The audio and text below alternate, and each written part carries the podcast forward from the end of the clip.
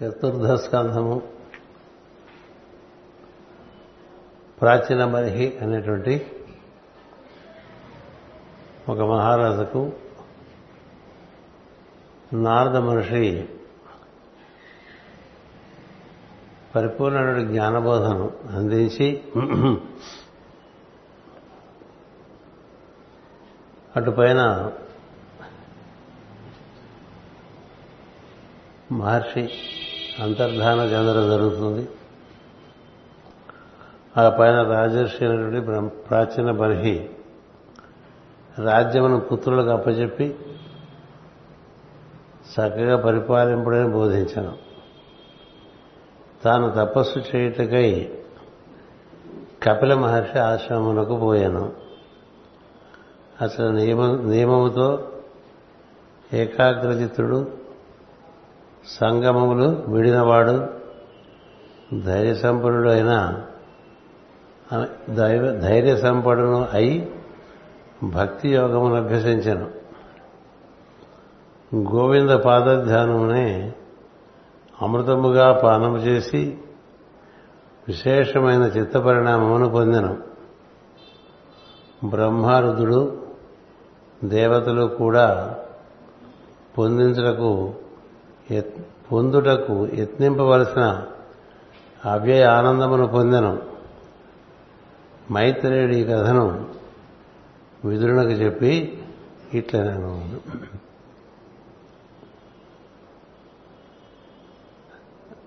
ప్రాచీన బర్హి పృథు వంశం వాడు అంటే ధ్రువుడు వంశం వాడు ఈ భూమి నిర్మాణం చేయబడి ఇక్కడ ప్రజలందరికీ కూడా ఏ విధంగా జీవించాలో తెలిపి పృథు చక్రవర్తి ఒక విధానాన్ని ఏర్పరిచి జాతికి తాను ఇలాగే తపస్సు చేసి వెళ్ళిపోవడం జరుగుతుంది అలాగే ఆయన కుమారుడు అలాగే ఆయన కుమారుడు ఆ తర్వాత నాలుగో తరంలో ప్రాచీన బర్హి ఇది మన సాంప్రదాయం.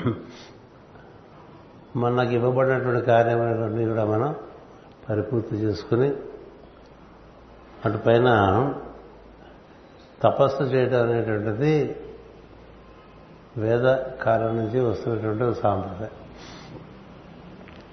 ఎందుచేతంటే ఈ శరీరంలోకి దిగి వచ్చినటువంటి మానవుడు ఈ శరీరం నుండి బయలుపడాలంటే స్వచ్ఛందంగా తపస్సు ఒకటే మార్గం ఇంకా వేరే మార్గాలు అందుకని చిట్టజీవులు అన్ని కథలు కూడా తపస్సుకి వెళ్ళటమే ఉంటుంది.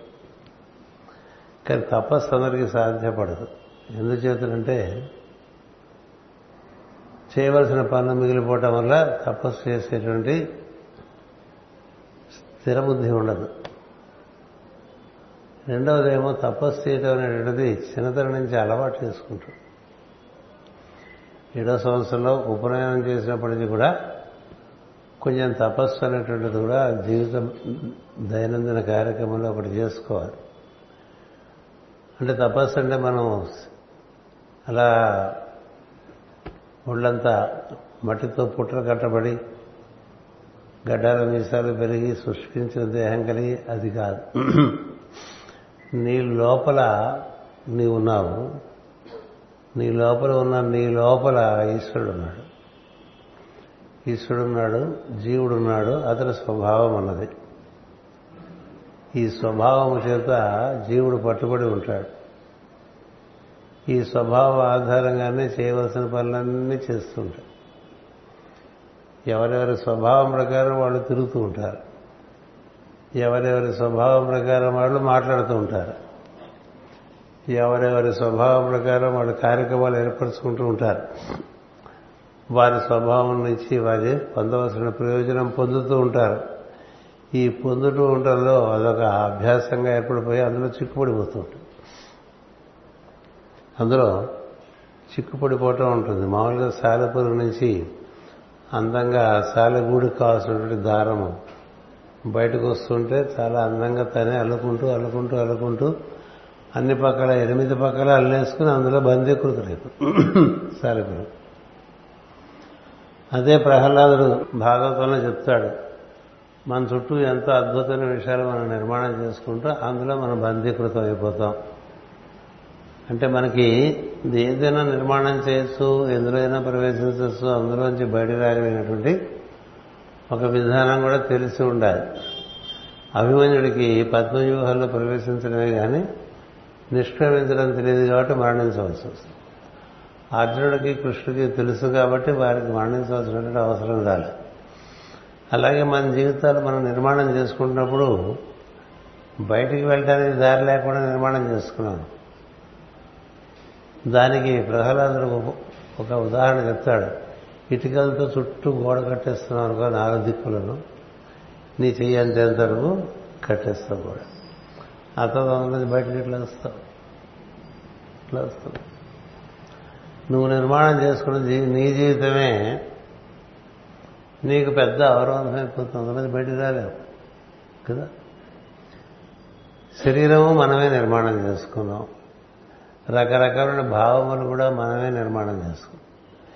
మనలోంచి పుట్టినటువంటి భావములు మనలోంచి పుట్టిన శరీరము లోపల మనం వసించి ఉండడం సౌకర్యము కానీ అవసరమైతే అందులోంచి బయటికి రాగలిగి ఉండాలి. కదా?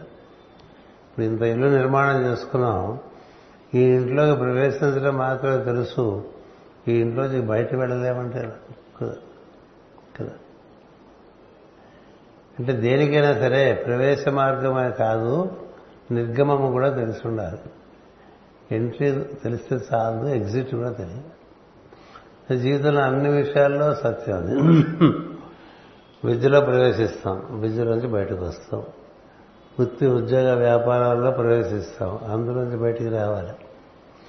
అలాగే ఆస్తులు పాస్తులు ఏవో సంపాదించుకుంటాం. అవి మన పట్టేయకూడదు. అలాగే మన నుంచి కుటుంబం పెరుగుతుంది. ఆ కుటుంబాన్ని మన పట్టేయకూడదు. బంధువులు మిత్రులు సంతానం సంతానాన్ని సంతానం వీటన్నిటి చుట్టూ మనం తిరుగుతున్నాం అనుకోండి యజమాని సేవకుడు అయిపోయినట్లు లెక్క. తన నుంచి నిర్మాణం చేసేటువంటి తన జీవితానికి తానే బానిసైపోతుంది కదా? సో ఇది దేని వల్ల జరుగుతుంది? అభ్యాసం వల్ల జరుగుతోంది. ఈ అభ్యాసం స్వభావంలో భాగంగా ఉంటుంది. అందుకని అందంగా గూడెళ్ళకుని గూడులో ఇరుక్కుపోయినటువంటి పక్షి. చాలా అందమైన గూడు అల్లుకుని అందులో ఇరుక్కుపోయింది అనుకోండి పక్షి. ఎట్లా బయటకు అందుకని మనకి ఏం చెప్పారంటే చిన్నతనం నుంచే కొంత జ్ఞానము కొంత తపస్సు. కొంత జ్ఞానము కొంత తపస్సు కొంత దాన బుద్ధి. ఈ మూడు ఉంటే రిలీజ్ వస్తుంది. ఈ మూడు ఎట్టివారైనా సరే ఎప్పుడు చేయవలసినట్టే పద్దెనిమిదో అధ్యాయం భగవద్గీతలో శ్రీకృష్ణుడు చెప్తాడు యజ్ఞము దానము తపస్సు ఈ మూడు ఎవ్వరూ మానకూడదు. ఎంతటి వాడైనా మానకూడదు. మానితే స్వభావం బంధించేస్తుంది. అంచేత రోజు నీ లోపలికి నువ్వు వెళ్ళే ప్రయత్నం ఒకటి సాగుతూ ఉండాలి. నీ లోపలికి నువ్వు వెళ్ళటం అంటే నీ మనసు పట్టుకుని నువ్వు శ్వాసను ఆధారం చేసుకుంటే లోపలికి వెళ్ళచ్చు. లోపల శ్వాసకు ఆధారమైనటువంటి స్పందనలోకి వెళ్ళచ్చు. ఆ స్పందనలోకి వెళ్తే ఆ స్పందనం నీలోనే నిన్ను ఎక్కడో పొట్టలో కూర్చున్న వాడిని హృదయంలోకి హృదయంలో కూర్చున్న వాడిని శిరస్సులోకి పట్టుకెళ్ళి పట్టుకెళ్తే శిరస్సులో నుంచి మనకి బయటికి ఒక దివ్యమైనటువంటి దారి ఉన్నది. దాని సహస్రారం అంట. అంచేది అందులోంచి మనం బయటకు వచ్చేసేట్టుగా ఉండాలి అందులోంచి ప్రవేశించేట్టుగా ఉండాలి. ఈ విద్య నేర్చుకోకుండా మనం అలాగా ఉండిపోయాం అనుకోండి అప్పుడు ఎగ్జిట్ రూట్ తెలియక నానా బాధపడదు కదా. అలాగే ఇది కలగటానికి కావాల్సిన జ్ఞానం సంపాదించుకోవాలి. ఈ తపస్సు ఎలా నిర్వర్తించుకోవాలి అనేది దానికి సంబంధించిన జ్ఞానం. అంతేకాదు జీవితాన్ని ఏ విధంగా నిర్మాణం చేసుకోవాలి దానికి సంబంధించిన జ్ఞానం. కుటుంబంతో ఎలా ఉండాలి దానికి సంబంధించిన జ్ఞానం. సంఘంతో ఎలా ఉండాలి దానికి సంబంధించిన జ్ఞానం. నీ శరీరంతో నువ్వు ఎలా ఉండాలి దానికి సంబంధించిన జ్ఞానం. నీకు ఇవ్వబడినటువంటి ఇంద్రియములు మాకు వీటిని ఏ విధంగా వినియోగించుకోవాలి? దానికి సంబంధించిన జ్ఞానం. మనసు ఇచ్చారు కదా అని అదే పనిగా ఆలోచిస్తూ కూర్చుంటే అది పాడైపోతుంది కదా? దేనికి ఇచ్చారో మనసు భావాన్ని అందుకుని ఆ భావాన్ని మనం ఒక కార్యాచరణ రూపంలో పెట్టడానికి ఇస్తారు. ఇవన్నీ తెలియాలంటే జ్ఞానం కాదు అందుకని జ్ఞానము మనకి ఒక ప్రధానమైన విషయం. రెండవది నీ దగ్గరికి బాగా చేరుతున్నప్పుడు పదార్థం శరీరంలోనూ పదార్థం చేరుతుంది. చిన్నతనం నుంచి ఇప్పుడు చూసుకుంటే చిన్నప్పటిలాగా లేతగా లేం కదా మనం బాగా ముదిరిపోయినట్టు అంచేత శరీరం బంధిస్తుంది. ఈ శరీరంలో ఉండేటువంటి సప్తధాతువులు అవి చాలా తేలికగా ఉన్నాయనుకోండి నీకు విసులుబాటు ఒక కంచుకోట్లో ఉన్నదానికిను ఒక అద్దాల మేడలో ఉన్నదానికి తేడా ఉంటుంది. కదా? అంటే శరీరం ఏ విధంగా దాన్ని నిర్మాణం చేసుకోవాలి? దగ్గర నుంచి జ్ఞానం. శరీరంలో నిర్మాణం చేయాలి ఇంద్రియములను ఏ విధంగా వినియోగించుకోవాలి మనస్సును ఏ విధంగా వినియోగించుకోవాలి ఏ విధంగా శ్వాసను వినియోగించుకుని అంతర్ముఖుడై తను బయటికి వెళ్ళే దారి దివ్యలోకాలు చేరేటువంటి దారి. దాంట్లో ఎలా ప్రవేశించాలి? ఇదంతా జ్ఞానానికి సంబంధించిన విషయం. ఇది అక్కడో ముక్క అక్కడో ముక్క అక్కడో ముక్క మనం కొంత రామాయణంలోనూ కొంత భాగవతంలోనూ కొంత పురాణాలను కొంత ఏవో పోగేసుకుని మనకు అంతా తెలుసు అనుకుంటే మళ్ళీ మనం ఒక రకమైన మిథ్యలో పెట్టుకుంటాం. ఈ ఈ విధమైనటువంటి సాధన జరుగుతూ ఉండాలి. ప్రాచీన బర్హి తన యొక్క కార్యక్రమం అంతా కూడా యజ్ఞార్థ నిర్వర్తించాడు. అంటే అలా జీవితం అంతా కూడా మొత్తం భూమికి రాజాయన అంచేత రకరకములుగా యజ్ఞశాలను ఏర్పాటు చేసి అందరికీ పనికొచ్చే విధంగా జీవితం అంతా గడిపాడు. ఎందుకు ఇలా చేస్తున్నాడో తెలియదు ఎందుకంటే మనవాళ్ళు చెప్తుంటారు ఎందుకని ఇట్లా చేస్తున్నాడో తెలియదు మా పెద్దవాళ్ళు చేస్తున్నారు నేను చేస్తున్నాను. మీ పెద్దవాళ్ళు చేసి వాళ్ళు తెలిసి చేసింటే వాళ్ళు దాంట్లోంచి బతికి బట్టగట్టి ఉండేవాళ్ళు. తెలియకుండా నువ్వు చేస్తే నీకు తెలియకుండా రామచంద్ర చేసావు రాముడు నీకు రాముడి దాని యొక్క స్వరూప స్వభావమే తెలియదు. కదా? నువ్వు పెట్టుకున్న బొమ్మ కాదుగా రాముడు? విశ్వాంతరాత్ముడు కదా? అందుకని తెలిసి రామచంద్రన చేయవే మనసా తెలియకుండా ఎన్ని చేసినా తెలిసి. అంచేత ఈ తెలుసుకోవటం అనేటువంటి జ్ఞానము ఇన్ని పొరల్లో ఉంది? శరీరానికి సంబంధించి చుట్టూ సంఘానికి సంబంధించి ఇంద్రియములకు సంబంధించి చాలామంది ఇంద్రియాలకే పట్టుబడిపోతారు. నోటుకు పట్టుబడిపోతారు. మాటకు పట్టుబడిపోతారు. కదా? అటు పైన స్పర్శకి పట్టుబడిపోతారు. చూసిన విషయాలే చూస్తూ చూపుకి పట్టుబడిపోతారు. విన్న విషయాలే వింటూ అవే సోది అట్లా వింటూనే ఉంటారు మళ్ళీ మళ్ళీ మళ్ళీ పట్టుబడి ఇట్లా రకరకాలుగా మనం సరిగ్గా అవగాహన చేసుకోకుండా జీవిస్తూ ఉంటే అందులో ఇరుక్కుపోయి ఉంటాం. ఇరుక్కుపోయినప్పుడు ఇందులోంచి బయటికి రావడానికి ఒక టైం నిర్ణయం అయి ఉంటుంది. కాల పరిమితి ఒకటి ఉంది శరీరానికి. ఈ కాల పరిమితి వచ్చినప్పుడు దాంట్లోంచి ఎట్లా బయటికి వెళ్ళాలో తెలియక ఇల్లు అంటుకుంటే ఇంట్లోంచి బయటికి ఎట్లాలో వెళ్ళాలో తెలియక సతమతం అయిపోతూ దుఃఖపడుతూ భయపడుతూ మూర్ఛపోయి చచ్చిపోవటమే ఉంటుంది. అందుకని చావంటే అంత భయం అందరికీ. ఎందుకు చావంటే భయం అంటే మనం జ్ఞానం లేకపోవటం సరే అందుకని కర్మ బాగా నిర్వర్తించుకుని ఈ జ్ఞానాన్ని ఈ మహర్షి నారదుడు అంటే సాక్షాత్తు సృష్టికి గురువు ఆయన. ఆయన వచ్చి జ్ఞానం నేర్పాడు. నిత్యానికి ఏం చేయాలి ఇప్పుడు? పనులన్నీ అయిపోయినాయి. తపస్సు చేసుకో. అందరూ తపస్సుకి వెళ్ళిన వాళ్ళే. ధృతరాష్ట్రంతటి వాడు పాండవులు అన్నం పెడుతున్నారని ఇంకా రాజప్రసాదాలలో ఉండి వాళ్ళు పెట్టే పొద్దున్నే ఉపాహారం తర్వాత భోజనం మళ్ళీ సాయంత్రం అల్పంగా భోజనం చేయటం రాజ సౌకర్యాలు అందరూ అట్లా ఉండిపోతారు. ఉండిపోతే విదుర మహర్షి వస్తాడు. నువ్వు ఏమిటన్నాయ బతుకును నీ తమ్ముడు పిల్లలవాడు వాళ్ళకు చేయలేని చేయకూడని అపకారాలన్నీ చేశాం వాడికి ఇప్పటికే నువ్వు చాలా రణపడిపోయి ఉన్నావు? అది ఎలా ఉండగా ఇంకా వాళ్ళు పెట్టే తింటూ ఉంటారు పోదు పో వెళ్ళిపో వెళ్ళిపోయి తపస్సు చేసుకోమంట. విదురుడు తపస్సుకే వెళ్ళిపోతాడు. మహాత్ములందరూ చెట్టు చివరికి తపస్సుకు వెళ్ళటం అనేది వాళ్ళకి ఒక సిద్ధి అది. ఈ తపస్సుకి కావాల్సినటువంటి బీజాలు మనకి ప్రతి సద్గురువు రోజు కొంత ధ్యానం రూపంలో ఏర్పాటు చేస్తాడు. అంతేకాదు బోధనలు రచనల ద్వారా జ్ఞానం ఏర్పాటు చేస్తాడు. ఈ ధ్యానము జ్ఞానబోధ అటు పైన నీ చేత పది మందికి పనికొచ్చే పనులు చేయడానికి కావాల్సిన ప్రేరణ ఇస్తాడు. ఈ మూడిటి వల్ల నీకు అంత ఇరుక్కుపోవటం ఉండదు.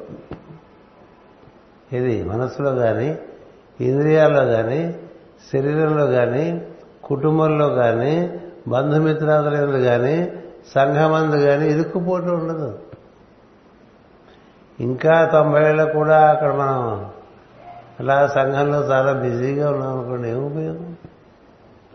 ఎందుకంటే నువ్వు మాట్లాడితే అర్థం కాదు నువ్వు నిలబడలేవు నీకు కనబడదు ఎవరినైనా చెప్పితే వినబడదు.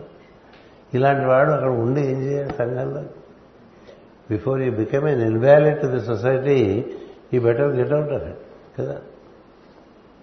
అట్లా వేలాడే వాళ్ళు ఉంటారు పని అయిపోతే తపస్సు కావడం. తపస్సు. మైత్రేయుడు తపస్సు వెళ్ళిపోయాడు. ఈ కాలచక్రానికి ప్రథమ పురుషుడు మైత్రేయ మహర్షి అంటే ఈ మానవ జాతి. అటుపైన బుద్ధుడు తపస్సు వెళ్ళిపోయాడు. ఈ మరు మహర్షి దేవ మహర్షి వాళ్ళందరూ రాజులు మహత్తరమైన రాజ్యాలు ఉన్నాయి వాళ్ళకి సరైన వాళ్ళకి అప్పచెప్పేస్తే తపస్సు. తపస్సే చిట్ట చివరికి సిద్ధినిస్తుంది తపస్సు అంటే నీ లోపలికి నువ్వు వెళ్ళి నీలో ఉండేటువంటి స్వభావాన్ని నువ్వు అధిష్ఠించి జీవుడిగా దైవంతో అనుసంధానం పెట్టుకుని క్రమంగా ఆ ఈ దైవంతో నువ్వు ఒకటైపోవాలి. అందుకని ఈ స్వభావము లోపలుండే జీవుడితో అనుబంధం చెందటానికి ఫస్ట్ బ్రిడ్జ్ అంటారు. అంటే మనస్సు బుద్ధితో బుద్ధికి వంతెన వేసుకోవటం. ఆ వంతెన మీదుగా బుద్ధిని చేరిన మనస్సు అక్కడి నుంచి ఆత్మదర్శనం కోసం ప్రయత్నం చేయడం అది రెండవ బ్రిడ్జ్. దాన్ని హయ్యర్ బ్రిడ్జ్ బిగినింగ్ అని ఇంగ్లీష్లో స్టైల్గా పలుకుతారు. అంటే ఏమిటో అడిగింది తెలియదు హయ్యర్ బ్రిడ్జ్ ఒకటి అంటే మరి లోవర్ బ్రిడ్జ్ ఎక్కడ ఉంది మనస్సు నుంచి బుద్ధిలోకి వేసుకునే వంతెన బుద్ధిలో నుండి ఆత్మలోకి ఆత్మతత్వం వరకు వేసుకునే వంతెన. ఇట్లా రెండు వంతెనలు.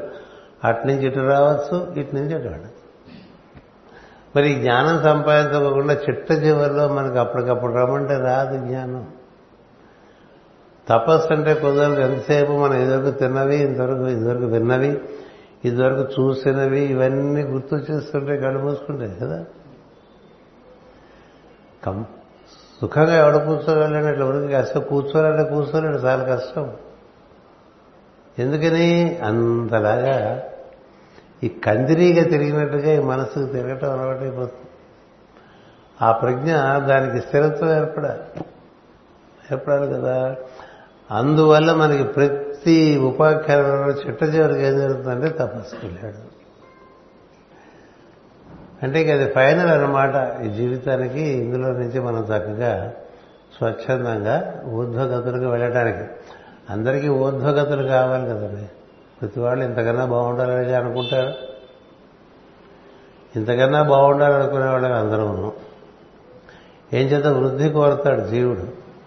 అది ఏ రకమైన వృద్ధో తెలియక అక్కలేని విషయాల్లో వృద్ధి కోరితే అది మనం బంధిస్తుంది.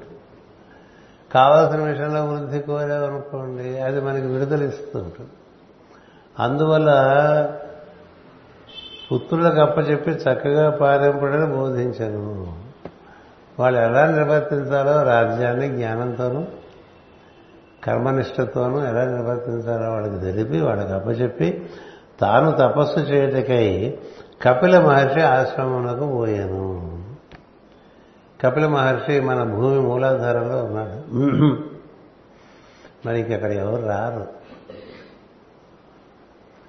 పూర్వకాలం కూడా పెద్దలందరూ కూడా ఏదో ఒక ఆశ్రమంకి వెళ్ళిపోయేవాడు ఆశ్రమం వెళ్ళిపోయి ఎందుకని ఆశ్రమం కంటే మన చిరునామా కూడా తెలియక్కల చిరునామా తెలిస్తే మనకి ఇన్విటేషన్లు వస్తుంటాయి అక్కడ ఏదో ఇది చేస్తున్నాం ఇక్కడ ఏదో చేస్తున్నాం.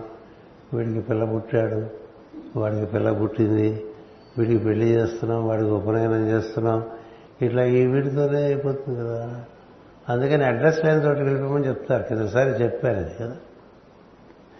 నీ అడ్రస్ ఇది ఇంకోళ్ళ దొరకకూడదు. ముఖ్యమైనటువంటి నీ పుత్రుడు తప్ప. ఎందుకంటే శరీరం వదిలేసిన తర్వాత దాని సంస్కారాలు చేయటం అనేటువంటిది సంతానమే చేయాలి. హక్కు వాళ్ళకే ఉంది. ధర్మశాస్త్రం ప్రకారం. అందుకని వారికి మాత్రమే తెలియపరిచి ఇంకెవరికి తెలియదు. ఇలా ఆయన వెళ్ళిపోయాడు కపిలాశ్రమంకి వెళ్ళిపోయాడు. ఈయన కపిలాశ్రమం వెళ్ళినట్టు ఎట్లా తెలిసింది? వాళ్ళ అబ్బాయిలు చెప్పడం వల్ల అది మన వరకు తెలుసు. కపిలుడు తపస్సుకి అని సిద్ధి. సాక్షాత్తు ఈ భూమి మీద మొట్టమొదటి అవతరించినటువంటి విష్ణు అవతారం కపిలుడు. చాలా చెప్పుకున్నాం కపిలుడు యొక్క జ్ఞానం మనం కదా? ఆయన భక్తి జ్ఞాన వైరాగ్య యోగం నాలుగు కూడా క్షుణ్ణంగా పరిపూర్ణంగా తెలియపరుస్తాడు ఎవరు? శిష్యురాలు తల్లి. తల్లి శిష్యురాలు కుమారుడు గురువు అండి. అంటే ఎవరి దగ్గర జ్ఞానం ఉందో ఎవరికి జ్ఞానం అవసరమో దాన్ని బట్టి సంబంధం ఉంటుంది. వేరే సంబంధాలు ఉండవు. అంచేత అక్కడికి వెళ్ళిపోయాడు ఆయన. అచ్చట నియమముతో ఏకాగ్రచిత్తుడు. నియమాలు పాటిస్తే కానీ మనసుకి ఏకాగ్రత రాదు. ఎందుకంటే మనసులో ఉండే మన ప్రజ్ఞ మనసులో ఉంటుంది. మానవుడు అంటానికి అర్థం ఏంటంటే మనసులో ప్రజ్ఞ ఉన్నవాడు అని అర్థం. జంతువుకి మానవుడికి తేడా అంటే జంతు ప్రజ్ఞ ఎప్పుడు ఇంద్రియాల్లోనూ శరీరంలోనూ ఉంటుంది. వృక్షం కూడా అంతే శరీరంలో ఎక్కువగా ఉంటుంది. ఇంకా అప్పుడప్పుడే ఇంద్రియాలు మేల్కొంటూ ఉంటాయి. జంతువులో ఇంద్రియాలు ఇంకొంచెం మేల్కాంచి ఉంటాయి ఇంకా మనసు ఏర్పడుతూ ఉంటుంది. మనలో మనం మనస్సులు అధిష్ఠించి ఉండి మనోభావాలు బట్టి పనులు చేసుకుంటూ ఉంటాం. సో ఈ మనసులో ఉండే ప్రజ్ఞని దానికి బాగా అలవాటు. ఎందుకంటే మీకు చెప్తారు భారతంలో కూడా అన్నిటికన్నా వేగవంతమైనది ఏమిటి అంటే మనస్సు. మనం ఇక్కడ కూర్చొని సూర్యుడి గురించి ఆలోచిస్తే సూర్యుడి దగ్గర వెళ్ళిపోతుంది మనసు కదా? అలాగే ఎక్కడో మన వాడు ఉన్నారని భావన చేస్తే వెళ్ళిపోతుంది లోకల్గా ఉండము. అంత వేగం ఉంది మనసుకి అలా ఉండే మనసుని దాన్ని కుదురు రావాలంటే ఏకాగ్రత అంటే కుదురు వస్తే దాన్ని అది ఒక చోట నిలబడదు. అది నిలబడాలంటే అంతకుముందు నువ్వు చేసినటువంటి సాధన నీకు పనికొస్తుంది. అప్పటికప్పుడు నిలబడదు. అహింస సత్యము బ్రహ్మచర్యము దొంగ బుద్ధి లేకపోవటం ఇతర వస్తువులు ఊరికేస్తుంటే చాటంత మొహం చేసి తీసుకోవటం శుచి లేకపోవటం శౌచం లేకపోవటం శాస్త్రం ఏమి చదువుకోకపోవటం ఇలాంటి వాళ్ళకి మనసు నిలబడదు. పెద్దలు చెప్పినటువంటి జ్ఞానబోధ ఉండాలి. లోపల మనసులో శుచి ఉండాలి. భావాలు ఎలా వస్తున్నాయి చూసుకో. ఈర్ష అసూయము మదము మాత్సర్యము కామము క్రోధము లోభము మోహము ఇలాంటి భావాలన్నీ లోపల వస్తున్నాయనుకోండి మోహం వల్ల మమకారం కదా? మదం వల్ల అహంకారం. ఇవి కావాలి ఇవి అక్కర్లేదు. ఇంతే కదా గోలంతా? కొన్ని కావాలని కొన్ని అక్కర్లేదని అట్లా తిప్పలు పడుతూ ఉంటారు. అందుకని ఎవరైనా నిజమైన సన్యాసి అంటే ఇది కావాలి ఇది అక్కర్లేదు రెండు తీసేసిన వాడు సన్యాసి అంటాడు కృష్ణుడు. నా కాంక్షతి నా ద్వేషి స సన్యాసి స యోగి అన్నాడు. ఇది కావాలని పట్టుదల కానీ ఇది రా మనకు వద్దనేటువంటి పట్టుదల కానీ రెండు లేకుండా వచ్చే సన్నివేశంలో నువ్వేం చేయాలో అది చేస్తూ ముందుకు పోయేటువంటి వాడు వాడు సన్యాసి వాడు యోగి. ఇష్టాయిష్టాలనే రెండు స్తంభాలకు తలకాయ పగలగొట్టుకుంటూ జీవించుకునే వాళ్ళందరూ కూడా వాళ్ళ మనస్సు నిలబడదు. మనస్సు నిలబడితే కదా దాని శ్వాస మీద పెడతాం. శ్వాస మీద పెడతాం. ఇది ఏకాగ్రత కుదరాలంటే ముందు ఈ చెప్పినటువంటి అహింస. అది భౌతికమే కాదు వాగ్మయం కూడా. మాటతో కూడా ఎవరిని బాధపడదు మనసులోని కలిగే భావాల వల్ల కూడా ఎవరికి బాధ కలగకూడదు. నీ తెలివితేటలతో ఇతరులను మనం బాధపెడుతున్నాం అనుకోండి అది హింసే. తెలివైన వాడు తెలివి తక్కువ వాడు చాలా హింసిస్తూ ఉంటాడు అన్ని రకరకాలుగా హింసిస్తాడు కానీ బయటికి ఏం ప్రూఫ్ ఉండదు కదా? కానీ ఇంకో లోకంలో ఇవన్నీ గమనింపబడుతూ ఉంటాయి. అది నిన్నే తిరిగి దుఃఖపెడుతూ ఉంటుంది అంచేత ఈ అహింస అనేటువంటిది శారీరకంగాను వాంగ్మయంగాను ఇంద్రియపరంగాను భావపరంగా కూడా అహింస. ఉండాలి. సత్యము సత్యం అంటే నీ భావన నీ భాషణం నీ చేత ఒకే పద్ధతి ఇలా చేస్తాను అంటే అది చేయాలి అంతే. ఇలా పొద్దున్నే ప్రేయర్ చేస్తాను అని చాలాసార్లు మనకి మనం చెప్పుకుంటాం కదా చెయ్యం కదా. అంటే ఏంటి? You're designing your own thought నీకు వచ్చిన ఆలోచనని నువ్వే అమర్యాద చేస్తున్నావు. మీ ఇంటికి వస్తాను ఆరు గంటలకి వెళ్ళలేదనుకో నువ్వేమనుకుంటావు?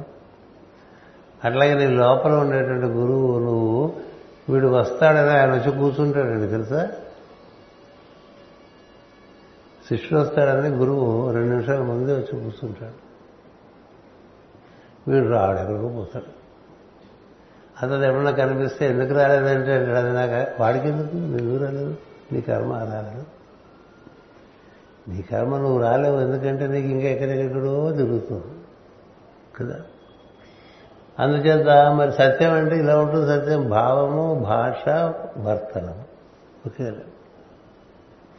ఒకటి లౌక్యం అంతా కూడా. ఒకటి చెప్పడం ఒకటి చేయటం. లోపల ఒకటి బయట ఒకటి. అది కదా? ఇక ఆ పైన మనకి బ్రహ్మచర్యము అంటే ఒక స్త్రీకి ఒక పురుషుడు ఒక పురుషుడు ఒక స్త్రీ. అంతకు మించి అవసరం లేదని రాముడు చూపించాడు. అటు పైన మనకి ఆస్తేయం అంటే ఎవరిది కొట్టేస్తే బుద్ధులు ఫిజికల్ దొంగతనం దగ్గర నుంచి మెంటల్ దొంగతనం వరకు ఉంటుంది. ఇంటలెక్చువల్ దొంగతనం కూడా ఉంటుంది. అంటే ఎవరో మంచి విషయం నాకు చెప్తే అది వాడు నాకు చెప్పాడని చెప్పకుండా నేనే చెప్తున్నట్టుగా చెప్పడం అనమాట. అబ్బా మీకు చాలా జ్ఞానం అంటే నాది కదా భాగవతంలో ఉందని చెప్పగలిగే పారదర్శకత ఉండాలి. ఉండదు. మరి నీకు దొంగ బుద్ధిగా ఆ గురుగారు చెప్పింది ఈ గురుగారు చెప్పింది వాళ్ళైనా రామాయణం నుంచి భారతం నుంచి భాగవతం నుంచి చెప్పింది భగవద్గీత నుంచి. ఇంకా అంతగా చెప్పాల్సినవి లేవు కొత్తగా.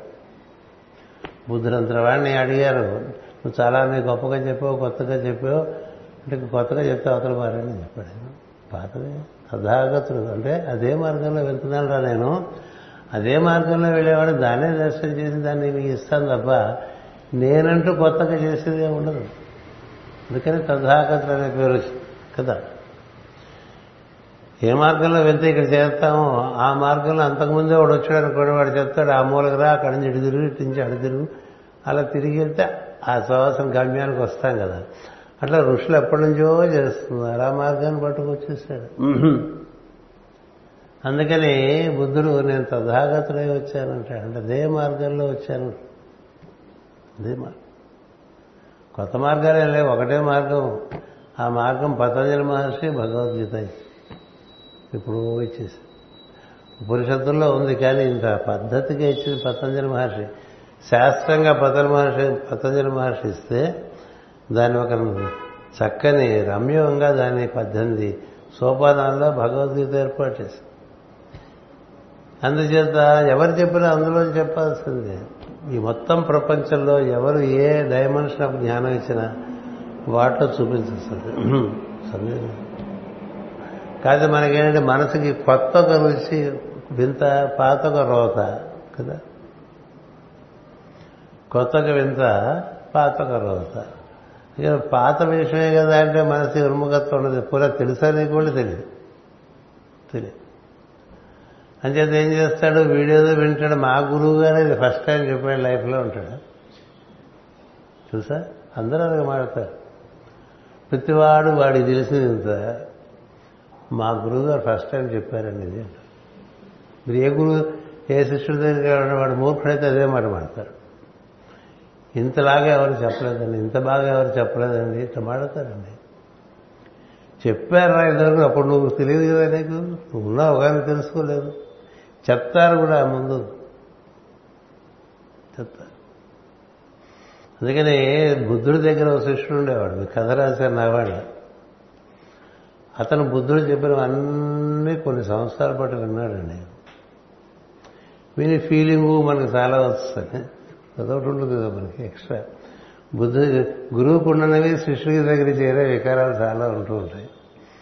అందుకని ఓ రోజు ఈయనకి ఒంట్లో బాగున్నట్టుగా అనిపించి బుద్ధుడన్నాడు ఒరే నాకు కొంచెం స్వస్థత లేదు ఒంట్లో. ఈ రోజుకు నువ్వు చెప్పరా ఉపన్యాసం? చెప్పని ఆయన గదిలో పడుకున్నాడు. వీడు చెప్తున్నాడు దంచేస్తున్నాడు బుద్ధుడు లాంటి వాడు ఇదివరకు రాలేదు. అంతకుముందు ఐదుగురు బుద్ధులు వచ్చారు. పోనీ బుద్ధులే అనుకున్నా. ఇంకా ముందు రారు. ఏం చెప్పినట్టుగా ఎవరు చెప్పరు. ఇట్లా చెప్తూ వచ్చాడండి.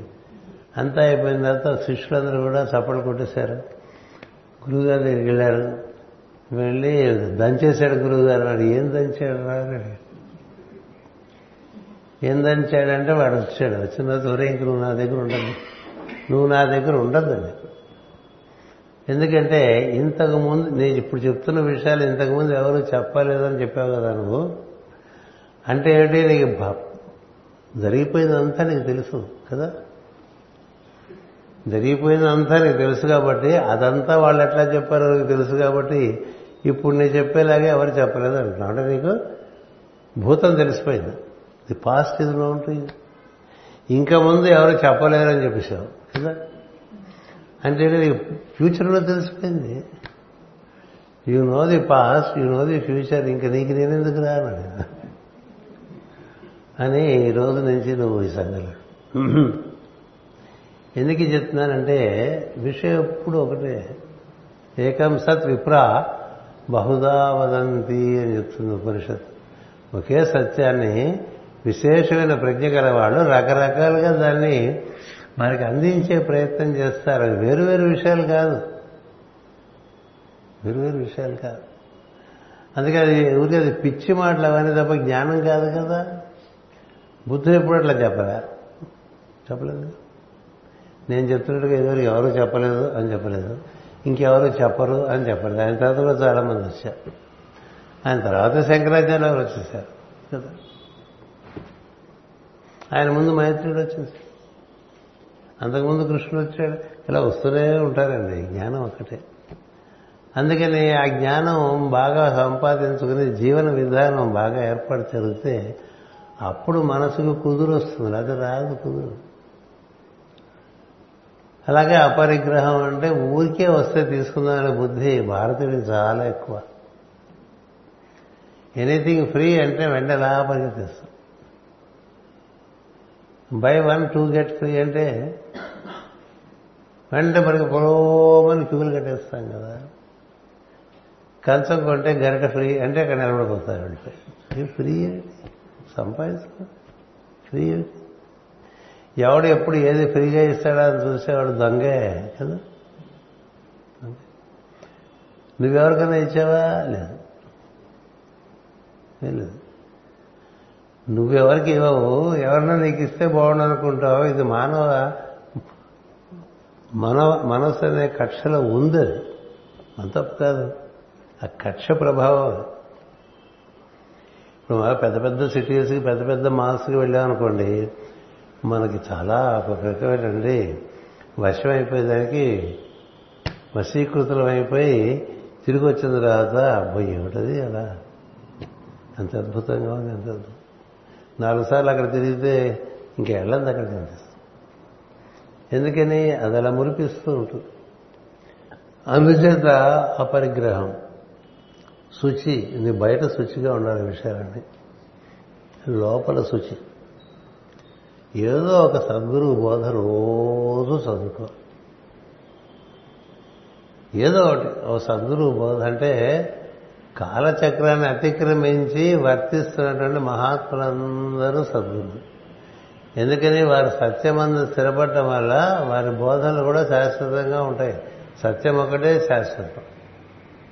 అందుకని ప్రతి చిల్లర వ్యక్తి మాట్లాడినవన్నీ మనం చదువుకోకదా ఏం చదవాలంటే ఇప్పుడు ఎప్పుడో ఎప్పుడు శంకరాచార్య వారు ఎక్కడ ఎప్పటి బుద్ధుడు ఎప్పటి మరువు దేవాపి ఎప్పటి మైత్రేయుడు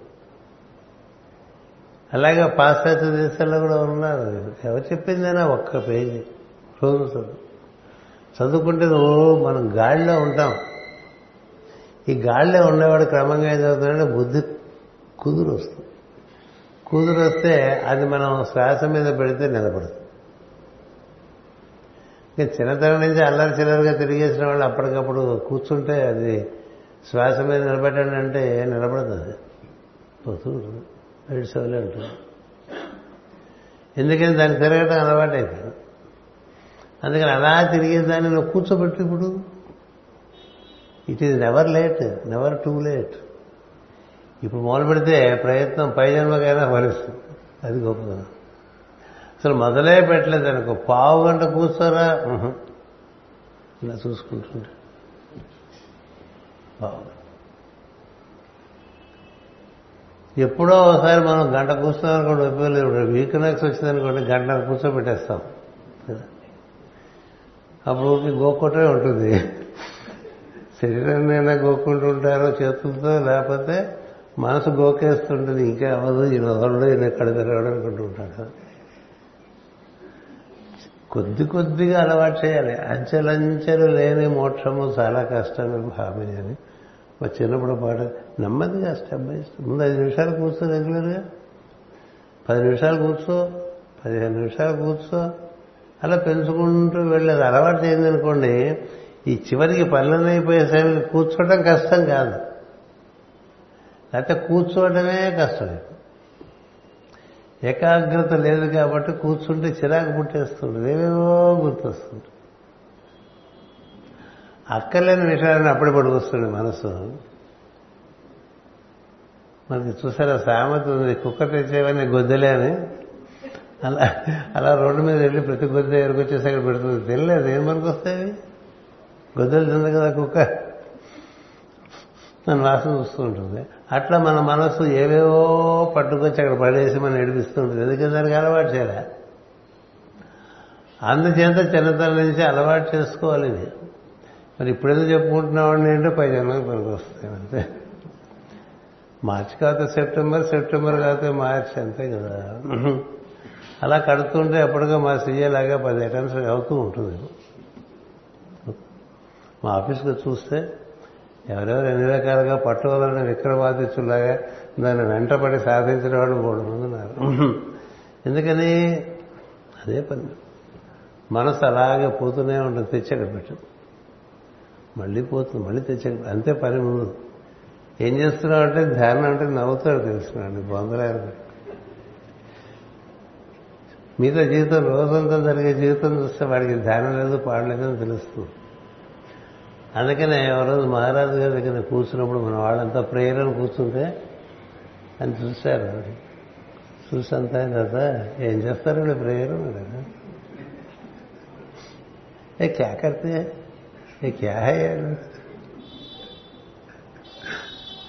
మనకు నవ్వుగా ఉంటుంది ఎందుకంటే ఊరికే అక్కడ శరీరం కూర్చుంటే ఎక్కడో పోతూనే ఉంటుంది అవసరం తీరిగ్గా ఆలోచించుకుంటూ ఉంటారు ఈ ధ్యానం పైన కూర్చున్నందరూ మరి ఏకాగ్ర చిత్తం ఏది అంచేత దీనికి సులభంగా కుదిరింది ఎందుకని అప్పటికే క్రియా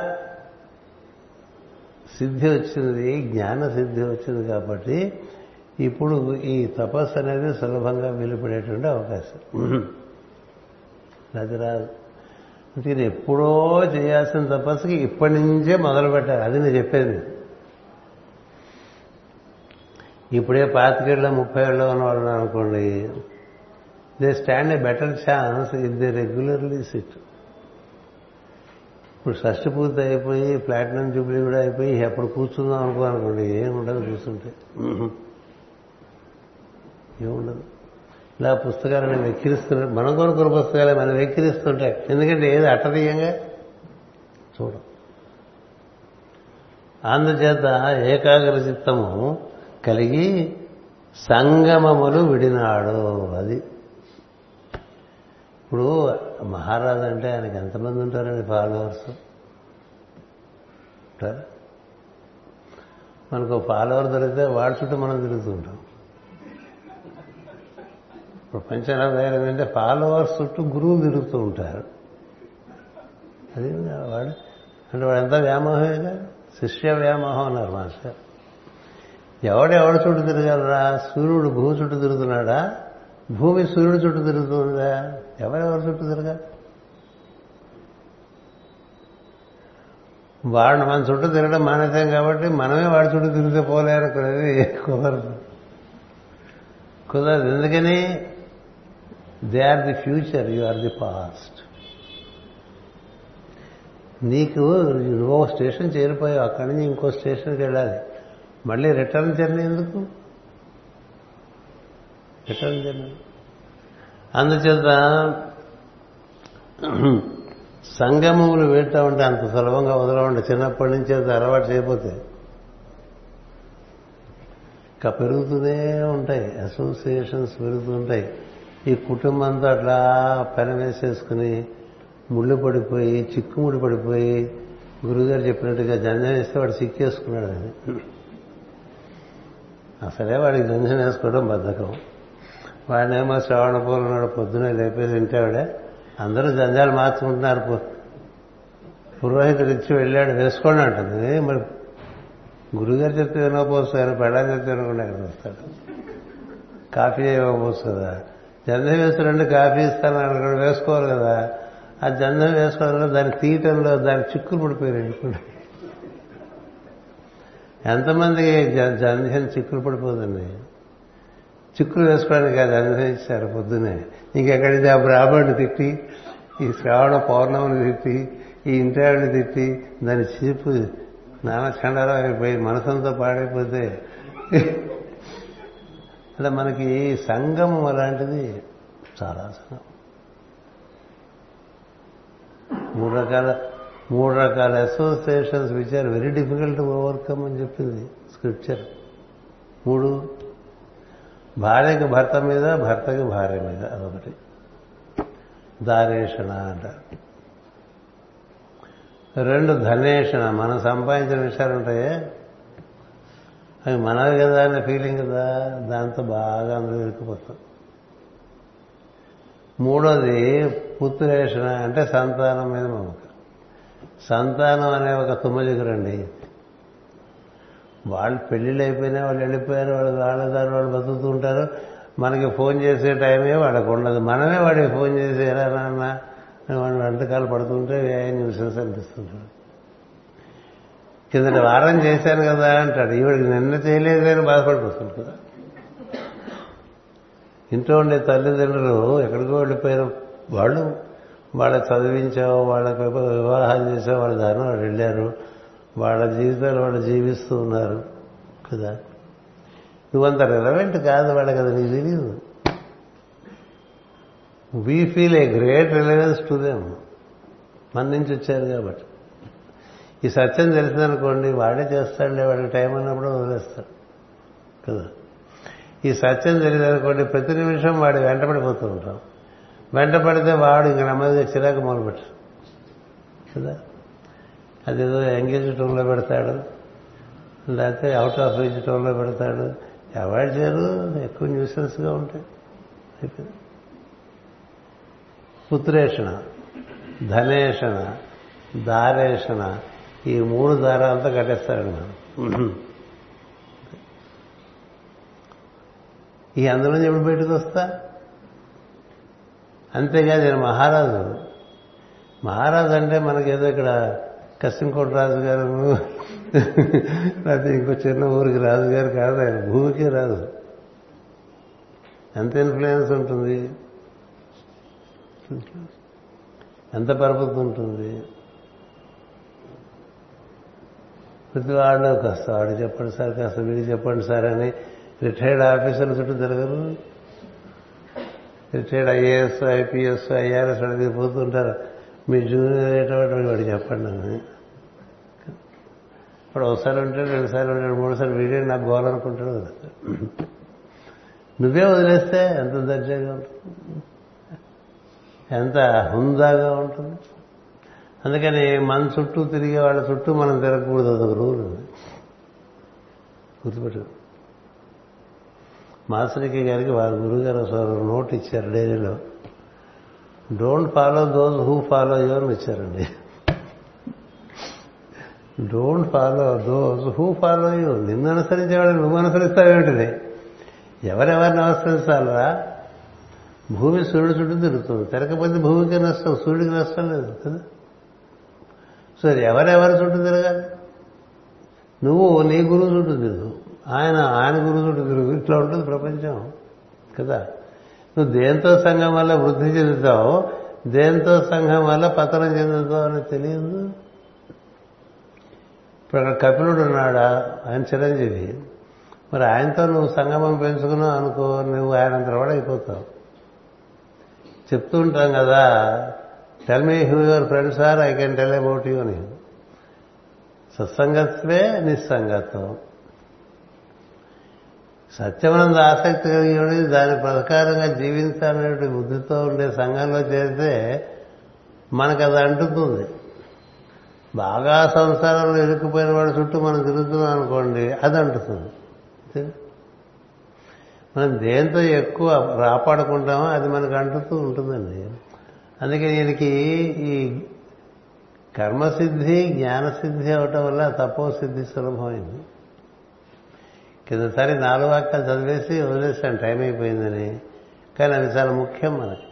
వీటన్నిటికీ అప్పుడెప్పుడో మా పనులన్నీ అయిపోయిందో చేస్తా ఉంటే ఎప్పటికీ అవ్వవు మన పనులు. చూసా ఇట్లా పనులు తేవలేక చిట్ట వరకు పనుల్లోనే ఉండిపోయిన వాళ్ళు బోళ్ళ మంది ఉన్నారు కదండి. శాస్త్రం ఏం చెప్తుందంటే అరవై ఏళ్ళకి అన్ని పనులు అయిపో షష్టిపూర్తి చూసుకో.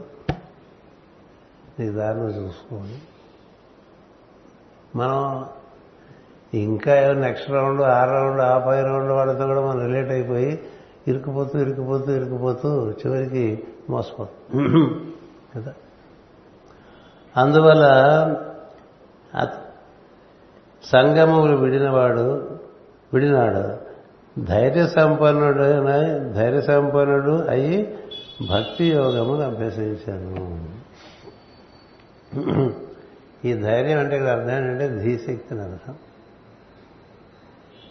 భక్తి యోగం అంటే నీలో ఉండేటువంటిది ఈశ్వరుతో నువ్వు అనుసంధానం చెందే ప్రయత్నం భక్తి. దేంతో కలవటం వల్ల ఇంక ఏది నేను ముట్టుకోదో ఏది నేను బాధించదో చదువుకుంటాం కదా శ్రీ కైవల్య పదంబు చేరుటకునై చింతించేదాన్ని దాంతో ముడి భక్తి అనేటువంటిది ఇక్కడ నీ మూలంతో ఆత్మమూలం అర్ధధరంతో అంటాడు గజ గజేంద్రుడు.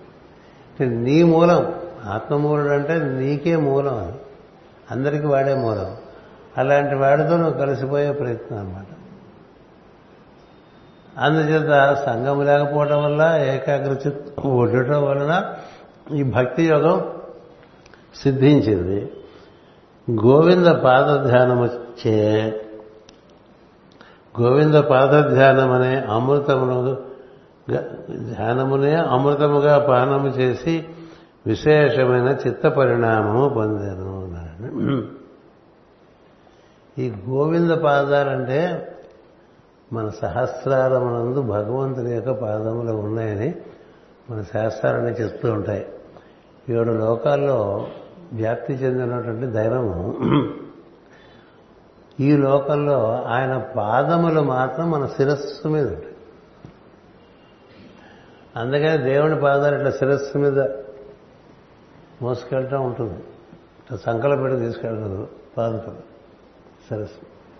ఇరుముడని పెట్టుకుంటాడు ఉంటాడు చూసాడు వాడు అయ్యప్ప దేశం నెత్తి మీద పెట్టి ఎవరిని నెత్తి మీద పెట్టుకోవాలంటే వాడిని నెత్తి మీద పెట్టుకోవాలి అందరినీ నెత్తి మీద ఎక్కించుకోవాలి ప్రతివాడు నెత్తి ఎక్కడ రెడీగానే ఉంటాడు. కదా ఎక్కించుకుంటే వాడొక్కడే నెత్తి మీద ఉంటాడు. మిగతా వాడు ఎవరో నెత్తి మీద ఉండరు. ఉండొచ్చు. కానీ వాడొక్కడే ఉన్నాడు అనేటువంటి తెలిసిన తర్వాత వాడి నుంచే అన్ని ఏర్పడుతున్నాయని తెలిసిన తర్వాత భక్తి యోగంలో ఆ పాదములను యొక్క స్మరణ అనేటువంటిది గోవింద అన్న పదంలో అర్థం ఏంటంటే సమస్తమునకు యజమాని అని అర్థం.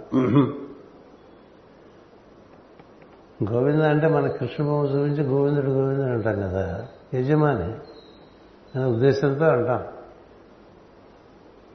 యోగేశ్వరుడు అంటూ ఉంటాం కదా. పరమేశ్వరుడు అంటూ ఉంటాం. పరబ్రహ్మం అంటూ ఉంటాం. ఏంటంటే that is the ultimate the ultimate relating to you at the top is at the top of your head మన సహస్రాలు అందుకనే శిరస్సుని ఎవరిని ముట్టుకోనివ్వకూడదు ఈ తలకాయ మీద కొట్టేవాళ్ళని కొట్టేసేయాలి. ఈ తల మీద నిగురుతూ ఉంటారు ఇట్లా. You can touch any other part of my body but not my head అని రెండు.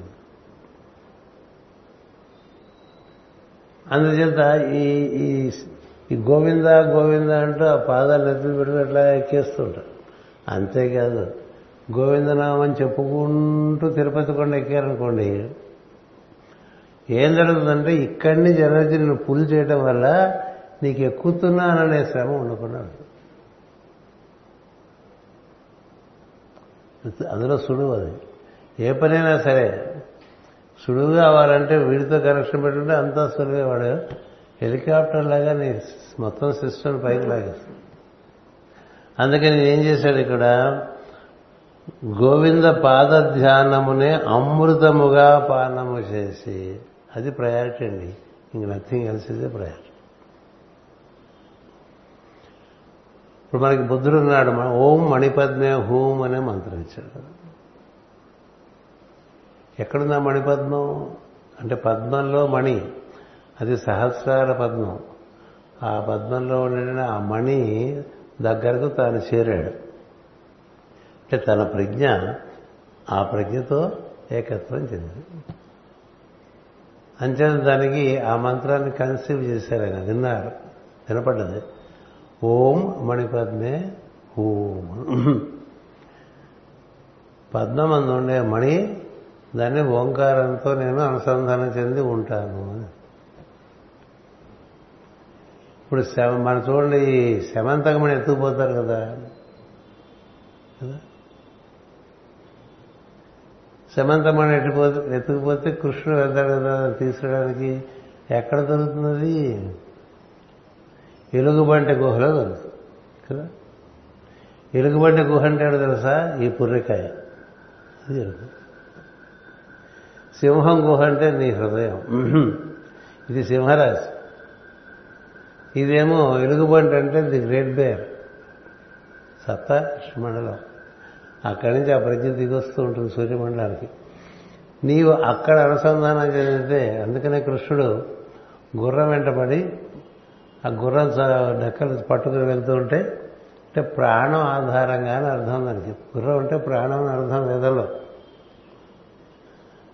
ప్రాణం ఆధారంగా హృదయం చేరాడండి చేరితే అక్కడ సింహరాశి సింహం.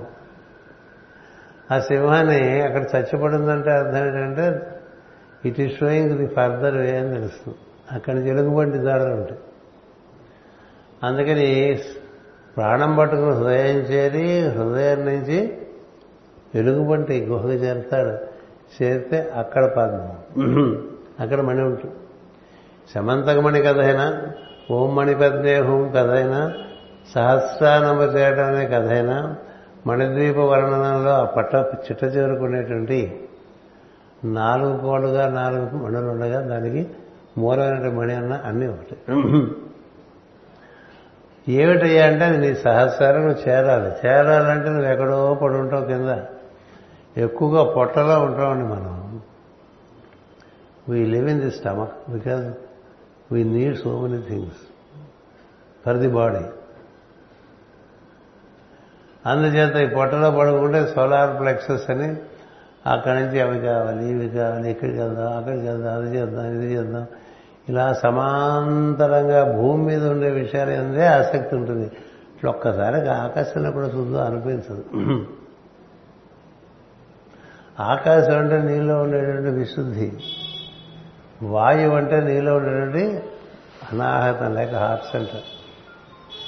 నువ్వు మనసులో ఉండటం వల్ల ఎంతసేపు మణిపూరకంలో పడి ఉంటావు? మంటెక్కిపోతూ. ఏమిటో కంపరంగా ఉందంటూ ఉండదు. ఎందుకు ఉంటుంది కంపరంగా? ఆలోచన ఎక్కువైపోతుంది కంపరం అంతేత ఈయన క్రమంగా ఇవన్నీ ఒక్కొక్కటి ఒక్కొక్కటి ఒక్కొక్కటి వర్కౌట్ చేసుకునేవాడు కాబట్టి తపస్సు సిద్ధించడం సులభమైంది. విశ్వామిత్రుడు తపస్సు చేశాడు మహర్షి మహర్షి కాకముందు ఆయన మహారాజు చాలా శక్తివంతుడు. మరి ఆయన తపస్సు కూర్చుంటే అన్ని విఘ్నాలే వశిష్ఠుడిలాగా తాను తయారవ్వాలని ఆయన మోడల్ పెట్టుకున్నారు కానీ పట్టు ఉండటం చేత సంకల్ప బలం ఉండటం చేత చిట్ట చివరి తాను మహర్షి కదా మహర్షి అంటే మహత్తును దర్శించేటువంటి వాడు మహర్షి మహర్షి మహత్ అంటే జీవులన్నీ ఎక్కడి నుంచి పుట్టుకొస్తున్నాయో అది మహత్ అందువల్ల దాని ఎందు ఇది విపరీతమైన ఆసక్తి కలిగిందండి. కలిగి అమృత గోవింద పాదధ్యానమని అమృతముగా పానం చేసి విశేషమైన చిత్త పరిణామము పొందాను. నువ్వే మారిపోయావు అంతకుముందు మట్టి బిడ్డ ఇప్పుడు మడి అయిపోయింది అంతకుముందు బొగ్గు ఇప్పుడు డైమండ్ అయిపోతుంది అట్లా. ఎందుకని స్థితి భేదం చెందడం వల్ల ఆ విధంగా అయిపోయింది. బ్రహ్మ రుద్రుడు దేవతలు కూడా పొందుటకు యత్నింపవలసిన అవ్యయ ఆనందమును పొందాను అన్నారు. మనం శివుడు అంటాం విష్ణువు అంటాం బ్రహ్మదేవుడు అంటాం అందరూ కూడా కళ్ళు మూసు కూర్చొని ఉంటారు తెలుసా? శివుడు ఎప్పుడు కాడు ఎప్పుడో కానీ ఇటు చూడడం. ఆ మూలాన్ని చూస్తూ ఉంటాడు. విష్ణువు అంతే ఆ మూలాన్ని చూస్తూ అవసరమైతే వీడు పిలుస్తాడు. ఎవరు? చతుర్ముఖ బ్రహ్మ. పిలిస్తే ఎవరన్నా ఎందుకు పిలిచావని వాడు పని చేసేసి మళ్ళీ వెళ్ళిపోతాడు. బ్రహ్మదేవుడు పర్వతం సేవ పని చేసుకుని మిగతాప్పుడు దీంతో కదా. అనుసంధానం చెందాం వాళ్ళు ఎప్పుడు దీంతో ఉండటానికే కోరుకుంటారు. ఏం చేస్తుంటారండి శివుడు కళ్ళ మూసుకుని? ఇంకేం పొందాలి? పొందాల్సిందే లేదు. ఆ స్థితిలో ఉండటానికి అట్లా కూర్చుంటారు అలాగే మనం చూపించేటువంటి విష్ణుమూర్తి ఏం పొందాలి? పొందేశాడు. పొందేస్తే దాంతో అనుసంధానంలో ఉన్నసేపే ఉంటుంది. ఉండటం వల్లే వాళ్ళిద్దరిని సలహాలు అడుగుతుంటారు. ఏం చేయమంటారు? ఏం చేయమంటారని దేవతలందరూ బ్రహ్మదేవుడు కూడా ఆ స్థితికి వెళ్తూ ఉంటాడు. బ్రహ్మర్షులు కూడా ఆ స్థితికి చేరిన వాళ్ళే. సప్తర్షులందరూ ఆ స్థితికి చేరిన వాళ్ళే. ప్రజాపతులందరూ ఆ స్థితికి చేరిన వాళ్ళే. అట్లా ఆ స్థితికి చేరిన వాళ్ళు బోల్డ్. మంది ఉన్నారు. అది మన యొక్క ఫైనల్ గోల్ అని చెప్పి ఇక్కడ మనకి ప్రతి కథలోనూ చూపిస్తారు. ఈ కథలో ఈ విధంగా చూపించారు. మైత్రేయుడు ఈ కథను విధులకు చెప్పి నాయన ఈ కథ అంతర్యామి యశస్సును వ్యాపింపజేయను. ఈ కథ చదువుకుంటే నీ ఎందు అందరి ఎందు ఉండేటువంటి దైవం ఉన్నాడే. అతడు చాలా త్వరితగతిని నీకు అందుబాటులోకి వస్తాడు చెప్పాడు మైత్రి మహర్షి. జీవులను పవిత్రులను చేయను. వింటే నీలో కొంత శుద్ధి జరుగుతూ ఉంటుంది. కొన్ని కొన్ని వినటం వల్ల శుద్ధి జరుగుతుంది.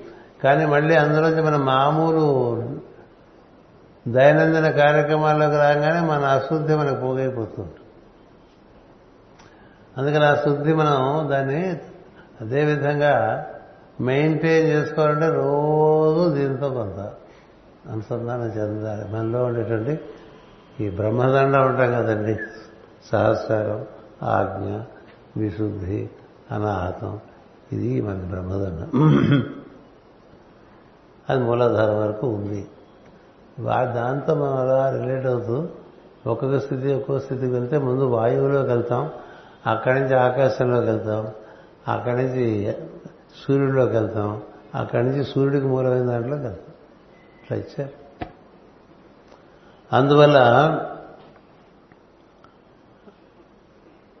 జీవులను పవిత్రులను చేయను మనస్సును పరిశుద్ధి చేయను.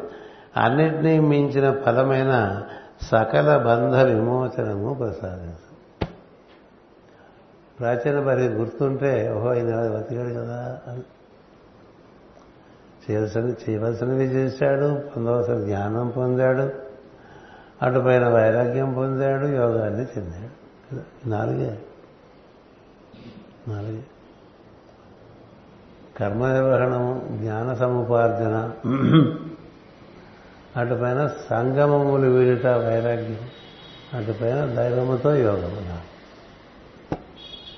ఆ విధంగా జరిగిందనమాట. పరోక్షమైన ఆత్మజ్ఞానము ప్రత్యక్షము చేయను. అదేమిటో తెలీదు అదేమిటో తెలియదు అనుకునే వాళ్ళకి ఇది చదువుతుంటే అప్పుడప్పుడు అది నీకు అందుబాటులోకి అవగాహనలోకి అందుబాటులోకి వస్తుంది. దాని ప్రకారంగా నువ్వు ఆచరిస్తూ ఉంటే ఇంకా అందుబాటులోకి వస్తూ ఉంటుంది. దేవర్షి శ్రేష్ఠులు గురు శిష్య పరంపర ముచ్చటపడి ఒకరికి ఒకరు చెప్పుకున్న కథ ఇది. ఏమి? దేవర్షి శ్రేష్ఠులు ఋషులు దేవర్షులు ఉన్నారు. ఎవరయ్యా అంటే నారదుడు సనకుడు సనందనుడు సనత్ కుమారుడు దేవర్షి బృహస్పతి దేవర్షి. సో దేవర్షులు ఋషులు గురుశిష్య సాంప్రదాయముగా పరంపరగా ముచ్చటపడి ఒకరినొకరు ఒకరికొకరు చెప్పుకున్న కథ ఇది. దీనిని తన కథగా ఎవడు చదువుకున్నో ఎవడు వినునో అట్టివానికి లింగ శరీరము భస్మమగును అన్నాడు. ఇక్కడికి ఆపుతాం ఎందుకంటే లేదు కాబట్టి లింగ శరీరం అంటే ఏమిటో తెలుసుకోవాలి. అది ఇక్కడ చెప్పరు. కానీ లింగ శరీరం గురించి చాలా చక్కని వ్యాఖ్యానాలు ఉన్నాయి. ఆ లింగ శరీరం భగ్నం అయిపోతే అది దహించకపోతే నీకు మళ్ళీ మళ్ళీ మళ్ళీ మళ్ళీ నువ్వు భూలోకంలోకి శరీరం దాల్చి తిరుగుతున్నా నేనేం అంటుకో వచ్చి పనిచేసి వెళ్ళిపోతూ ఉండవు ఏది అంటుకోదు. అజ్ఞానం కూడా దరిచేరదు. అట్లా తిరుగుతూ ఉంటారు చిరంజీవులందరూ కూడా. వారందరూ కూడా వారి లింగ శరీరాన్ని భస్మం చేసుకున్నారు. అదేమిటో పై తరగతిలో చెప్పుకుందాం. స్వస్తి ప్రజాభ్య పరిపాలయంతాం న్యాయేన మార్గేణ మహిమహేషా. గోబ్రాహ్మణేభ్య శుభమస్తు నిత్యం. లోకా సమస్త సుఖినో భవంతు. లోకా సమస్త సుఖినో భవంతు. లోకా సమస్త సుఖినో భవంతు. ఓం శాంతి శాంతి శాంతి.